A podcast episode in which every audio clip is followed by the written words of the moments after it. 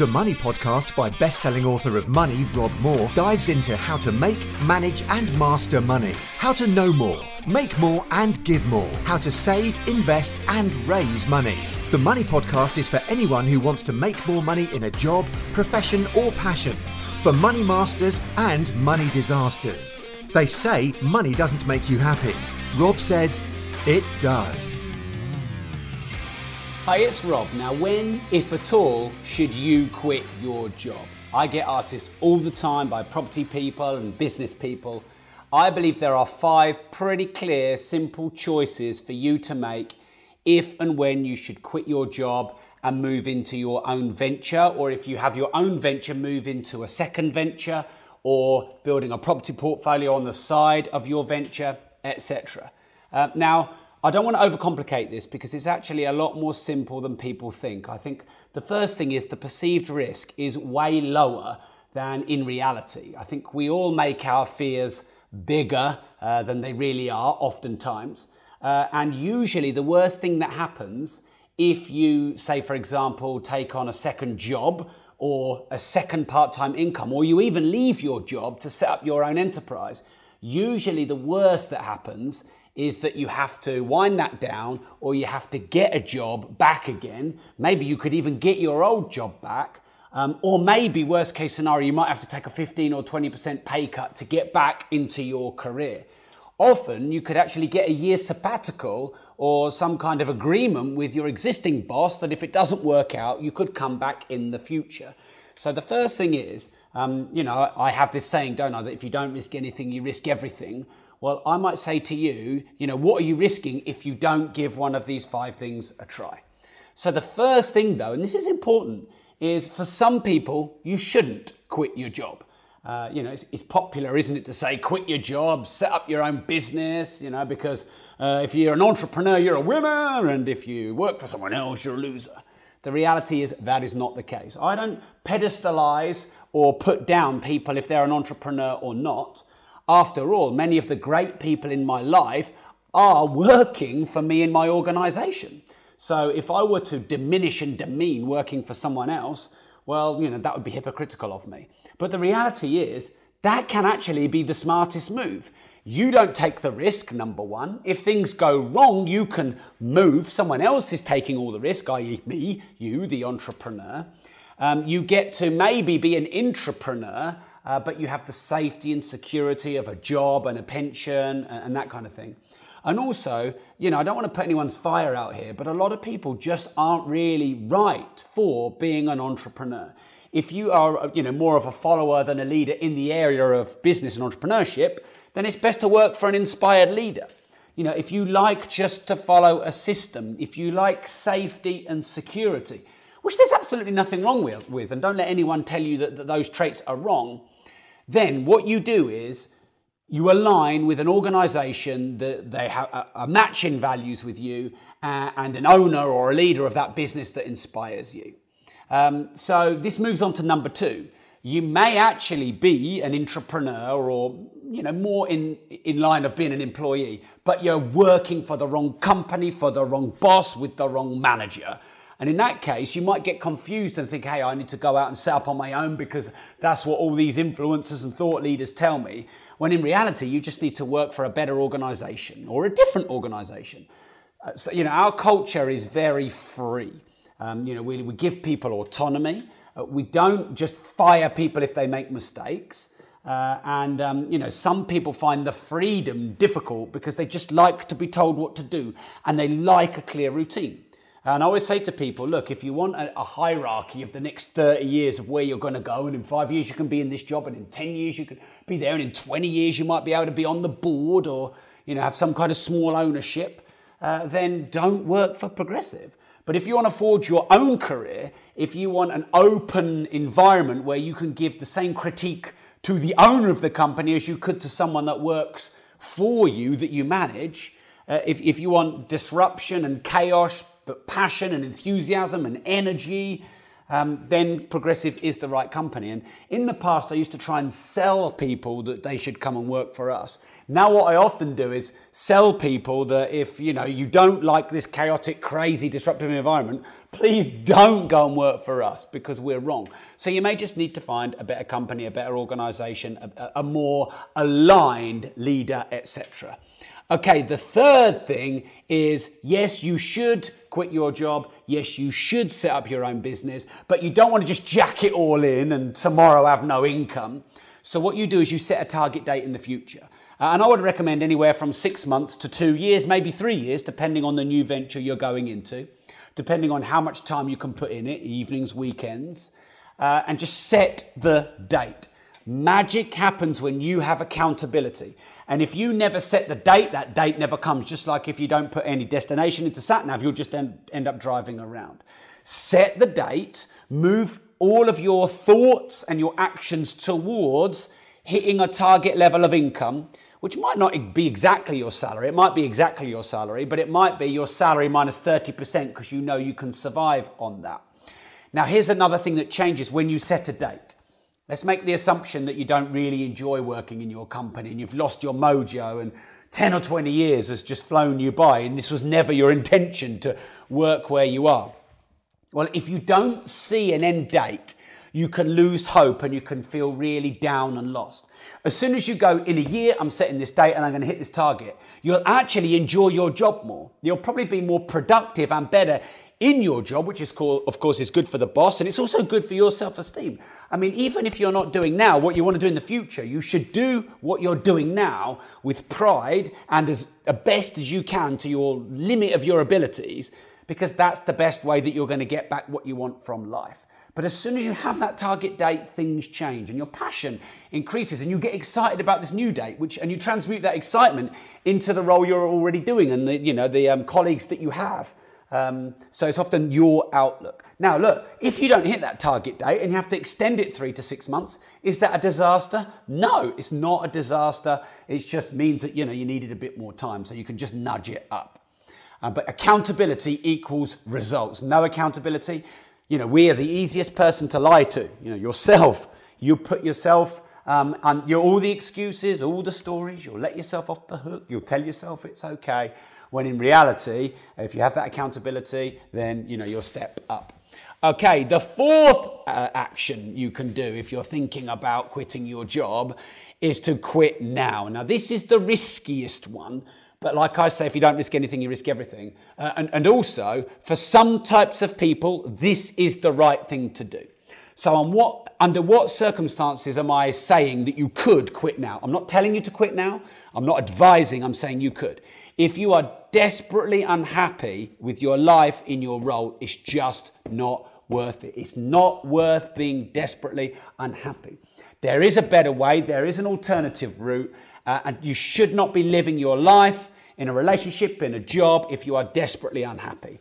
And I would say quit sooner rather than later. I'm not saying it's going to be easy. There are going to be different challenges, but I feel like you'll look back in a year or two or three years and maybe say, why didn't I do it sooner? The second instance in which you might want to quit your job now is if you've been talking about it for 10 years and actually you've done nothing. And I know plenty of people like that. Uh, and so, you know, maybe it just comes time to just get it done. Uh, the third instance in which you might want to quit immediately is if you're the kind of person that works best under pressure. You need this false account, you well, not, not false, but you need to create accountability or, you know, while you're comfortable, you just don't really, you know, get out there and smash it and 10x, etc. So, you know, if you work good under pressure, under stress, under deadlines, then maybe you need to quit your job very, very quickly. All right, then the fifth thing you can do if you're considering quitting your job, I'm not advising this, I'm just telling you this is a bit ridiculous, really, but you could get fired. Because uh, I got fired. I've had two jobs in my life, and I've been fired three times twice by my dad, uh, and once by my boss, who I'm about to tell you about now. So, um, I worked for someone in 2006, from February to December 2006. It was a guy that ran a property company, and I learned loads. And there were equal upsides and downsides of working in that environment. Uh, maybe about seven or eight months in, so a couple of months before I got fired, I think I don't know why I'm doing inverted quotation marks. I got fired. Um, I sat down with Mark, my business partner at Progressive now, who that's where I met him, and said, "Look, mate, this isn't right. It's not right on many levels. That we don't like. We don't like the product now. Um, we feel like there's a better way of, you know, investing in property. You know, we maybe don't like his management style. You and I were, were made to be entrepreneurs. Let's do this." And he's much more reserved. He would do the set the target date option, but he'd do it like 28,000 millennia in the future. Um, and I felt like he needed dragging forward a bit, but at the same time, you know, he reins me in, and that's useful for me too. So what I did was start planning it. I thought, well, if I can make a proper plan to set up the business and show him it, we've got something tangible, not just sort of on a whim and a prayer. So I set up the exact business plan, even the amount of desks and chairs and computers we needed. I even wrote a couple of names down of people who within this company we might like to hire. Um, and I did it on the work computer like an absolute numpty, like an idiot. And of course, my boss found it. He also got told by someone else that I was thinking about quitting. It ended up being the biggest blessing ever. Now, I swanned off to doing a reality TV show in St Albans where I was locked in this mansion for, what, six weeks. It was kind of like build to be the next big thing after Big Brother. It was called Get uh, Life, where I was one of the mentors on the show. It was on Living TV. Uh, and while I was there, um, this person who was one of my mentors told um, our boss that we were planning to leave, driven by me. And at the same time, he found on the work computer my plan to set up progressive property. So it's pretty undeniable. Um, and he approached Mark and said, You're fired, and you can phone Rob and tell him he's sacked. I could only speak once, um, what, every week on the phone, every Sunday evening, something like that. So Mark was phoning me and phoning me, couldn't get through, left loads of messages. I phoned him on the Sunday night when I, were, I was allowed my phone. And Mark was like really panicky. I've been fired. He found your plans on the computer, you idiot. What are we going to do? And I was secretly really happy. And someone has just said, Ivan's just said here, laugh out loud, best thing you've ever done. It was the, one of the biggest blessings in disguise. Now, you know, I probably could have encouraged Mark to leave with me a few months after we got fired.